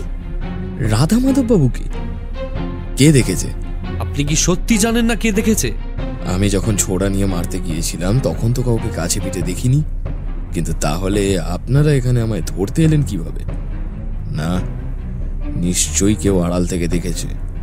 তাই আপনারা তাই আপনারা এখানে এসে আমাকে আপনার বিরুদ্ধে প্রমাণের কোনো শেষ নেই অহিন্দ্রনাথ বাবু রক্তাক্ত ছোড়াখানিও আমরা বহাল তবিয়েতে উদ্ধার করেছি। আমি জানতাম। আমি যখন দেখলাম ছোড়াটা আর নেই তখনই বুঝেছি।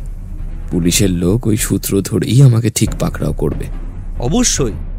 তাছাড়া পুলিশের লোকের সন্দেহ আগে দাগি লোকের ওপরেই তো যাবে। সেটাই কি স্বাভাবিক নয় অহিন্দ্রনাথ বাবু? দাগি লোক? কি কি- বলতে চাইছেন আপনি? দাগির লোক মানে?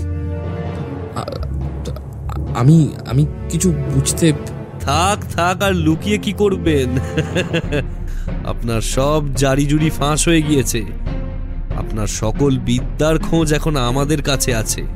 ও এইসব ওই কটা চোখের কাজ তাই না? আমার পরিচয় তো খুব ভালো করে দিয়েছে। কিন্তু নিজে কি ছিল সেটা বলেছে তো? এটা ভেবে ভুল করবেন না যে ওই মাগি সত্যি সত্যি রাধা মোহনবাবুর শালিকা। আমি যতদূর জানি ওর সঙ্গে রাধা মাধব বাবু কিংবা তার স্ত্রীর কোনো সম্পর্ক নেই। মানে? সত্যি জানতে পেরে খুব অবাক হচ্ছেন না? আর কত সত্যি জানতে চান আমি বলছি আরও শুনুন আরও সত্যি শুনুন। অনেকদিন হলো ওই মেয়ে ছেলে আমার আশ্রিতা ছিল। তখন ওর তখন ওর বয়স ছিল আঠেরো। নাম কুসুম। ওকে নিশ্চয়ই দেখেছেন আপনি? তাহলেই বুঝুন, অল্প বয়সকালে আরও কত ভয়ঙ্কর সুন্দরী দেখতে ছিল সে। আমরা স্বামী স্ত্রীর মতন একসাথে থাকতাম। এভাবে বেশ দিন কেটে যাচ্ছিল। কিন্তু ধীরে ধীরে টাকা পয়সার অভাব পড়তে লাগল। কুসুম তখন নতুন ফোন দিয়ে আঁটলো। লোভ দেখিয়ে অনেক পুরুষ মানুষকে বাড়িতে আনতে লাগল। কিছুক্ষণ আমোদ প্রমোদ করে মদের সঙ্গে আফিম মিশিয়ে দিত। সে ক্রমে অচেতন হয়ে পড়ল। তার কাছে মজুদ সমস্ত জিনিসপত্র সে কেড়ে নিয়ে লোকটাকে বাড়ি থেকে বের করে দিত। এরকম বেশ কিছুদিন চললেও একসময় পুলিশের লোক আমাদের উপর সন্দেহ করতে শুরু করে দিল। কিন্তু আমাদের লোভ ততদিনে বার বাড়ন্ত রকমের পর্যায়ে চলে গেছে, বুঝেছেন? ফলে যা হবার তাই হলো। আমরা গ্রেপ্তার হলাম। বিচারে আমার পাঁচ বছর আর কুসুমের তিন বছর সাজা কিন্তু ওই মেয়েকে আটকে রাখা কি এতই সহজ? জেল পুলিশকে নিজের রূপ দিয়ে ভুলিয়ে ছলচাতুরি করে এক বছরের মধ্যে জেল থেকে পালালো। যদিও আমাকে সে ভুলে যায়নি। চেষ্টা চরিত্র করে লোকজন পাঠিয়ে আমাকেও এক বছরের মাথায় জেল থেকে পালাতে সাহায্য করল। কিন্তু তার আর এখন কোনো সন্ধান পেলাম অনেক খুঁজেছিলাম। অবশেষে জানতে পারলাম কুসুম রাধা মাধব বাবু স্ত্রীর সঙ্গে আলাপ জমিয়ে তারই বোনের পরিচয় হাসিল করে সেই বাড়িতে ঘাঁটি গেড়ে বসেছে। আমিও সেই বাড়ির খোঁজ করতে লাগলাম। ইতিমধ্যেই শুনলাম রাধা মাধব বাবু স্ত্রী মারা গিয়েছেন। এই সুযোগে কুসুম বড় কর্তাকে সম্পূর্ণ নিজের বশে করে নিয়েছে। এমনকি ব্রাহ্ম মতে তাকে বিয়ে করার প্রস্তাবও দিয়েছে। কুসুম প্রথমে যেন আমাকে চিনতেই পারল না। আমি ছাড়ার পাত্র নই। তার চোখের সামনে ও বাড়ির চারপাশে সারাক্ষণ ঘুর ঘুর করতে লাগলাম। ধীরে ধীরে এইভাবে আমি কুসুমের বিষ নজরে ডুবে গেলাম। এখন এই মুহূর্তে আপনাকে জেলে যেতেই হবে। ভবিষ্যতে নির্দোষ প্রমাণিত হলে ছাড়া পাবেন? রক্তাক্ত ছোড়াটিতে সত্যেন্দ্রনাথের নাম লেখা থাকলেও আপনাকে ব্যবহার করতে দিয়েছিলেন। যদি এটা সত্যি হয়, তাহলে আপনি রাধা মাধব বাবুকে খুন করেছেন। এই বলে আমি কনস্টেবল দুজনকে ইশারা করতে ওরা এসে অহিন্দ্রনাথের হাত ধরে চুপি সারে সন্তর্পণের পেছনের দরজার কাছে গিয়ে নিয়ে গেল। বাড়িওয়ালা প্রথমেই একটা ভাড়া গাড়ি ঠিক করে রেখেছিলেন।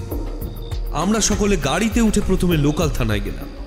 সেখানকার সব কাজ মিটিয়ে অহিন্দ্রনাথকে নিয়ে কলকাতায় চলে এলাম।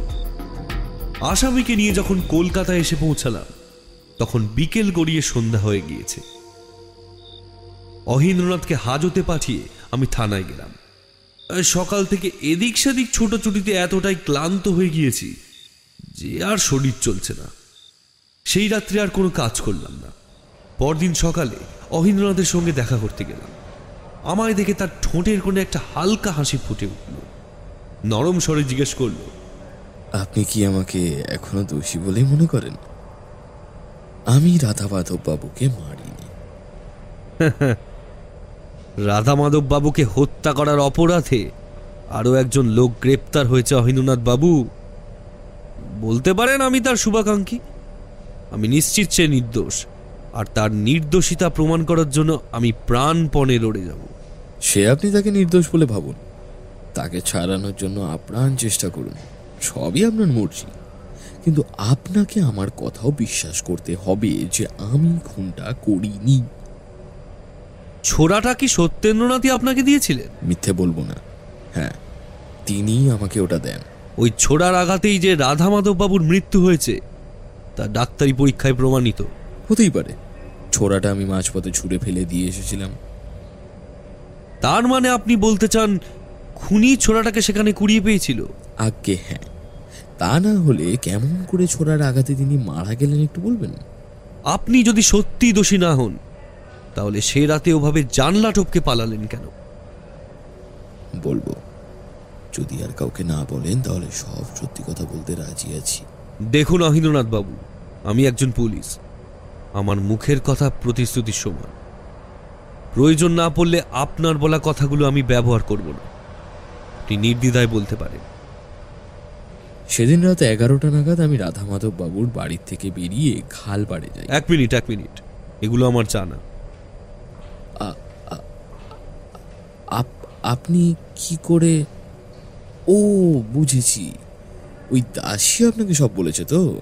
যে মেয়েটিকে আপনি ছোড়া দিয়ে আঘাত করে খালে ফেলে দিয়েছিলেন তার মুখেই সবটা শুনেছি।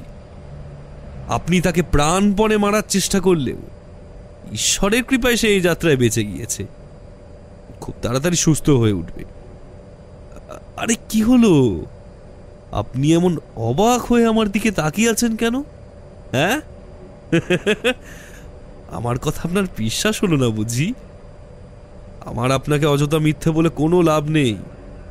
সেই মেয়ে মরেনি, বহাল তো বিয়েতে বেঁচে আছে।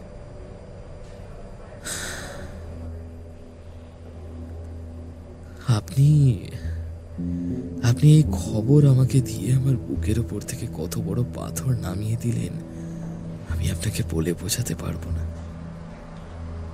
সে বেঁচে আছে শুনে আমি কি ভীষণ শান্তি পেলাম। কেন পালিয়েছিলাম এবার বুঝেছেন তো?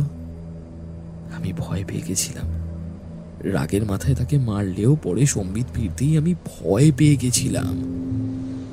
ভেবেছিলাম ভেবেছিলাম ও মরে গিয়েছে। হুম তা ওখান থেকে যখন বাড়ি ফিরলেন তখনও কি রাধামাধববাবু জীবিত ছিলেন?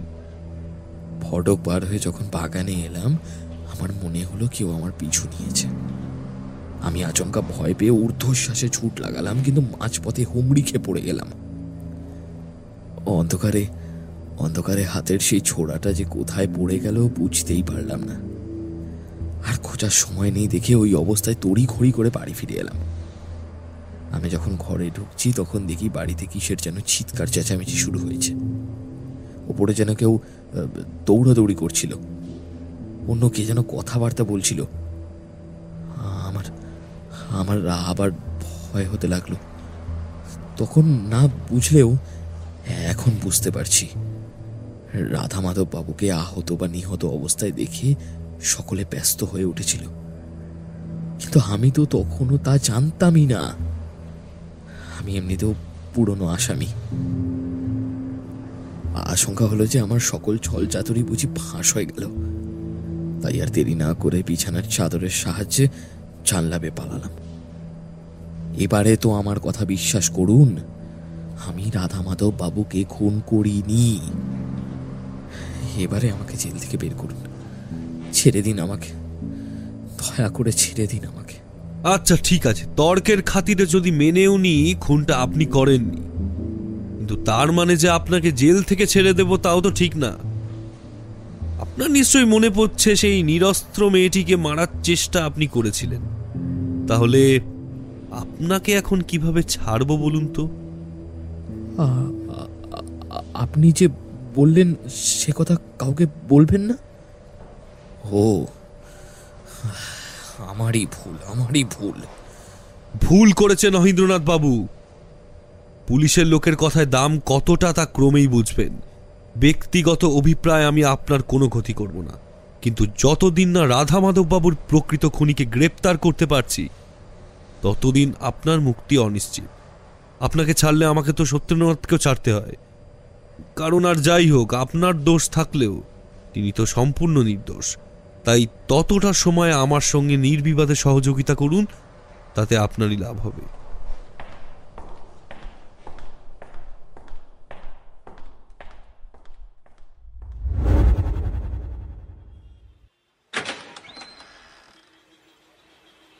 বেলা নটার সময় থানায় ফিরে এসে কিছুক্ষণ বিশ্রাম করলাম।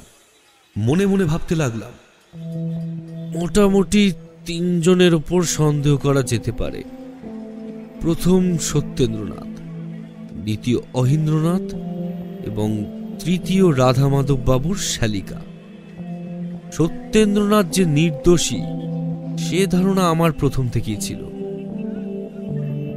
অহিন্দ্রনাথের সব কথা শুনে যুক্তি দিয়ে বিচার করার পর তাকেও এই ব্যাপারে নিরাপরাধী বলেই মনে হচ্ছে। আর রইল বাকি সেই মহিলা। তিনি যখন রাধা মাধব বাবুর মৃত্যুতে ক্ষতিগ্রস্তই হলেন, তখন তার উপর সন্দেহ করা নিতান্তই অমূলক।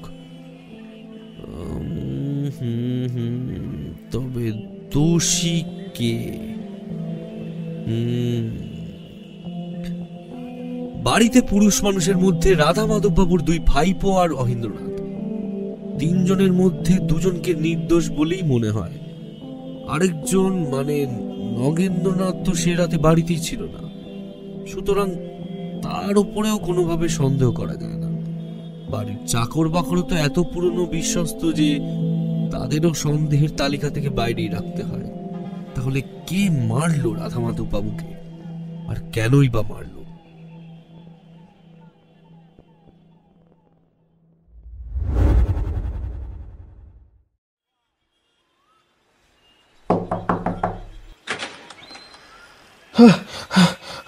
দারোগাবাবু। তোমার সঙ্গে একটু পরে কথা বলছি, হরিদাস।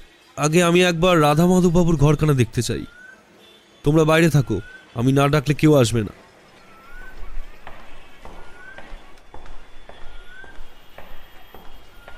ভেতরে ঢুকে আমি ঘরের মেঝেটা আরেকবার খুব ভালো করে পরীক্ষা করতে লাগলাম। সেখানে যা যা ছোটখাটো জিনিস পেলাম, সবকিছু সংগ্রহ করলাম। রাধা মাধব বাবুর ঘরটা পরীক্ষা করে আমি বাড়ির অন্যান্য ঘরগুলিও ভালোভাবে পরীক্ষা করলাম। বাড়ির কোনো সদস্যের সঙ্গে সেদিনকার মতন আর কোনো কথা না বলে হরিদাসের থেকে বিদায় নিয়ে সোজা চলে গেলাম রাধা মাধব বাবুর উকিলের সঙ্গে দেখা করতে। সৌভাগ্যক্রমে আমি তাকে চিনতাম। সুতরাং যাবতীয় দরকারি কথা তার থেকে জেনে নিতে বেশ সুবিধাই হলো। সম্পত্তির ভাগ বাঁটোয়ারা বিষয়ে জানতে চাইলে তিনি জানালেন রাধা মাধব বাবুর নগেন্দ্রনাথকে একটু বেশি ভালোবাসতেন। সুতরাং তিনি যে শেষ উইল করে গিয়েছেন তাতে নগেন্দ্রকে তার মোট সম্পত্তির বারো আনা আর সত্যেন্দ্রকে চার আনা দিয়েছেন এর পেছনে কারণ ঠিক এটা না যে সত্যেন্দ্রর সঙ্গে তার ইদানিং বেশ কিছু কটু সম্পর্ক ছিল। আসল কারণ হচ্ছে সত্যেন্দ্রনাথ ভীষণই অমিতব্যয়ী ইতিমধ্যে বাজারে তার বেশ চড়া ধার হয়ে গিয়েছে।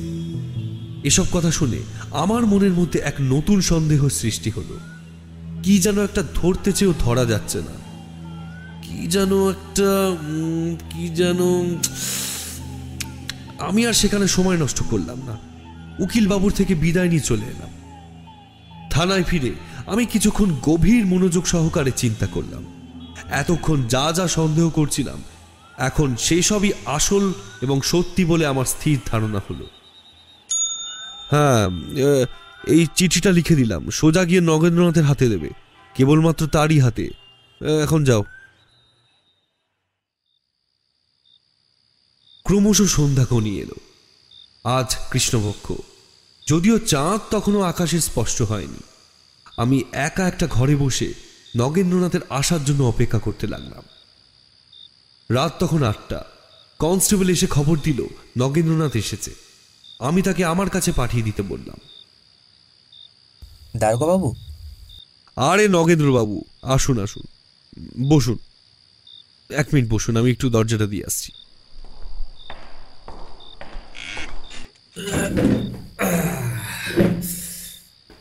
বুঝলেন নগেন্দ্রবাবু এতকাল পর আজ আসল দোষীকে গ্রেপ্তার করতে পারব।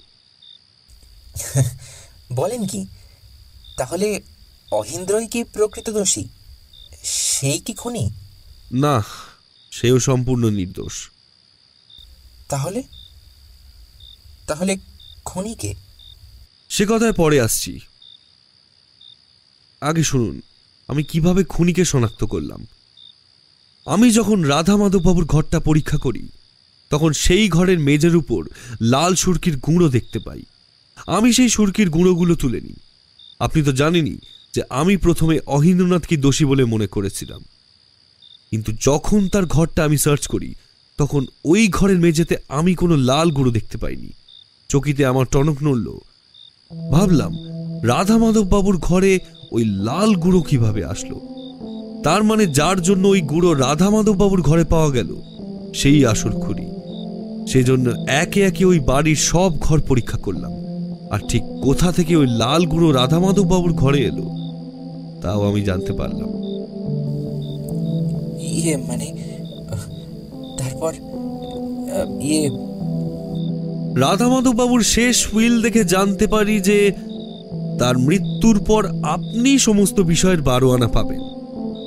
আরও খোঁজ খবর করে বুঝলাম, ইতিমধ্যে আপনি বিশাল দেনাদার হয়ে পড়েছেন। বাজারে গলা অবধি ধারে ডুবে আছেন।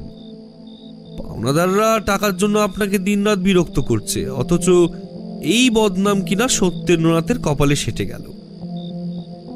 যাই হোক এইসব জানতে পেরে আপনার উপরই আমার সন্দেহ হলো। কিন্তু একটা খটকা ওই একটা খটকা আমাকে বারবার আটকে দিচ্ছিল। আপনি তো সেই রাত্রে বাড়িতেই ছিলেন না। আমি ভীষণ ফাপড়ে পড়লাম। না- মানে আমি দাঁড়ান দাঁড়ান আপনি বলার সুযোগ পাবেন চিন্তা নেই। আমি পুরো কথা শেষ করি। আপনি সেদিন বেলা দুটোর সময় নৈহাটি যাবার নাম করে বাড়ি থেকে বেরোলেও আপনি সেদিন নৈহাটি যাননি। দিনে কোথাও একটি ঘাপটি মেরে অনেক রাত্রে পুনরায় বাড়িতে ফেরেন। আর কোনো গোপন জায়গায় লুকিয়ে সুযোগের অপেক্ষা করতে থাকেন কোথাও যাওয়ার চেষ্টা করবেন না। বসুন বসুন। ওখানে বসুন। আপনি এসব কীভাবে জানলেন? আমি ভাবতেও পারিনি। আমার তো কৌশল করে বের করার উপায় কেউ ধরতে পারবে।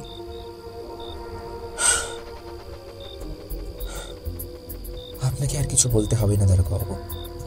আমি বলছি, ঈশ্বরই যখন আমার সহায় নন তখন শেষ রক্ষা করার চেষ্টা করে আর কি হবে। অহিন্দ্রনাথ সেরাতে কোথাও থেকে হন্তদন্ত হয়ে বাড়ি ফিরছিলেন। পথের মাঝে তিনি পড়ে যান, আর তার হাত থেকে ছোড়াটাও ছিটকে পড়ে যায়। আমার কাছে আর যেহেতু কোনো অস্ত্র ছিল না, তাই কীভাবে আমি কার্যসিদ্ধি করব তা ভেবে উঠতে পারছিলাম না। চোখের সামনে একটা মোক্ষম অস্ত্র পেয়ে আমি তা হাতে তুলে নিলাম। কাজ শেষ করে চুপি চুপি বেরিয়ে গেলাম। তারপর একেবারে গঙ্গা তীরে গিয়ে নৌকা করে নৈহাটি চলে গেলাম।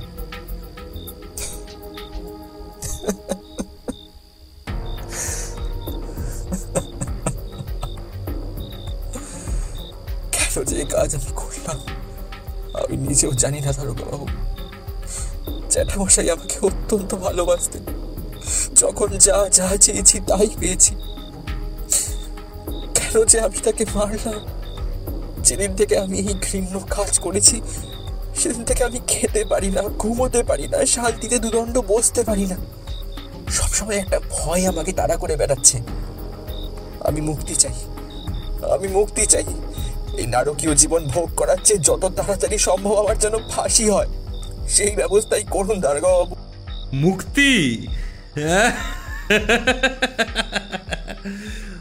কি ভেবেছিলেন নগেন্দ্রনাথ বাবু? এই দারোগা প্রিয়নাথকে আপনি এত সহজে বোকা বানিয়ে চলে যাবেন? মুক্তি তো আপনি পাবেন না। মুক্তি কি এত সহজে পাওয়া যায়? ঠিক আছে, মুক্তি আপনি পাবেন। একটা কাগজে সব কথা একজন অনারারি ম্যাজিস্ট্রেটের সামনে লিখে সই করে দিন। তাহলে আর কেউ আপনাকে বিরক্ত করবে না। এই বলে আমি তাকে তৎক্ষণাৎ একজন ম্যাজিস্ট্রেটের কাছে নিয়ে গেলাম। নগেন্দ্রনাথকে তার সামনে রেখে আমি বেরিয়ে এলাম। পরক্ষণে সেখানে কাজ শেষ হলে সেই দোষ স্বীকারোক্তি পত্র নিয়ে তাকে গ্রেপ্তার করলাম। পরদিন সকালে চাউর হয়ে গেল। নগেন্দ্রনাথই রাধা মাধব বাবুকে খুন করেছিলেন। ওদিকে অহিন্দ্রনাথ আর সত্যেন্দ্রনাথ বেকসুর খালাস পেল। সত্যেন্দ্রনাথ বললেন, আমি তার জন্য যা যা করলাম, তার জন্য তিনি আমার কাছে চিরকৃতজ্ঞ থাকবেন। আমি তাকে অহিন্দ্রনাথ ও কুসুমের কথা সব বললাম সে সব কথা শুনে স্তম্ভিত হয়ে গেল। তারপর বাড়িতে ফিরেই সে দুষ্টু মেয়ে মানুষকে সঙ্গে সঙ্গে বিদায় করে দিতে উদ্যত হলো। হরিদাস এবং বাড়ির অন্যান্য দাস দাসীগণ যখন জানতে পারল যে সে রাধা মাধববাবুর শ্যালিকা নয়, কেবল কৌশল করেই এতকাল সে বাড়ির গৃহিণীর মতন কর্তৃত্ব ফলিয়ে থাকছিল তখন তারাও সেই কুসুমকে নানা প্রকারে অপমানিত করে বাড়ি থেকে দূর দূর করে তাড়িয়ে দিল। ওদিকে সরজু ও স্বামীকে এতদিন পর ফিরে পেয়ে নিশ্চিত হলো আর আমাকে মন থেকে ধন্যবাদ জানালো। নগেন্দ্রনাথকে বেশি দিন হাজতে থাকতে হয়নি। শীঘ্রই বিচার হয়ে গেল। নগেন্দ্রনাথ যেহেতু আগেই সব স্বীকার করেছিলেন, তাই বিচারে তার ফাঁসি হল। তিনি মরে গিয়ে মুক্তি পেলেন। অহিন্দ্রনাথ আর কুসুম দুজনেই জেল পালানো ফেরার আসামি। আমি ইচ্ছা করলে দুজনকে আবার কারাগারে পাঠাতে পারতাম। কিন্তু যখন অহিন্দ্রনাথকে কথা দিয়েছি এবং তাদেরকে গ্রেপ্তার করার কোনো আদেশ পাইনি, তখন আর কোনো পদক্ষেপ নিলাম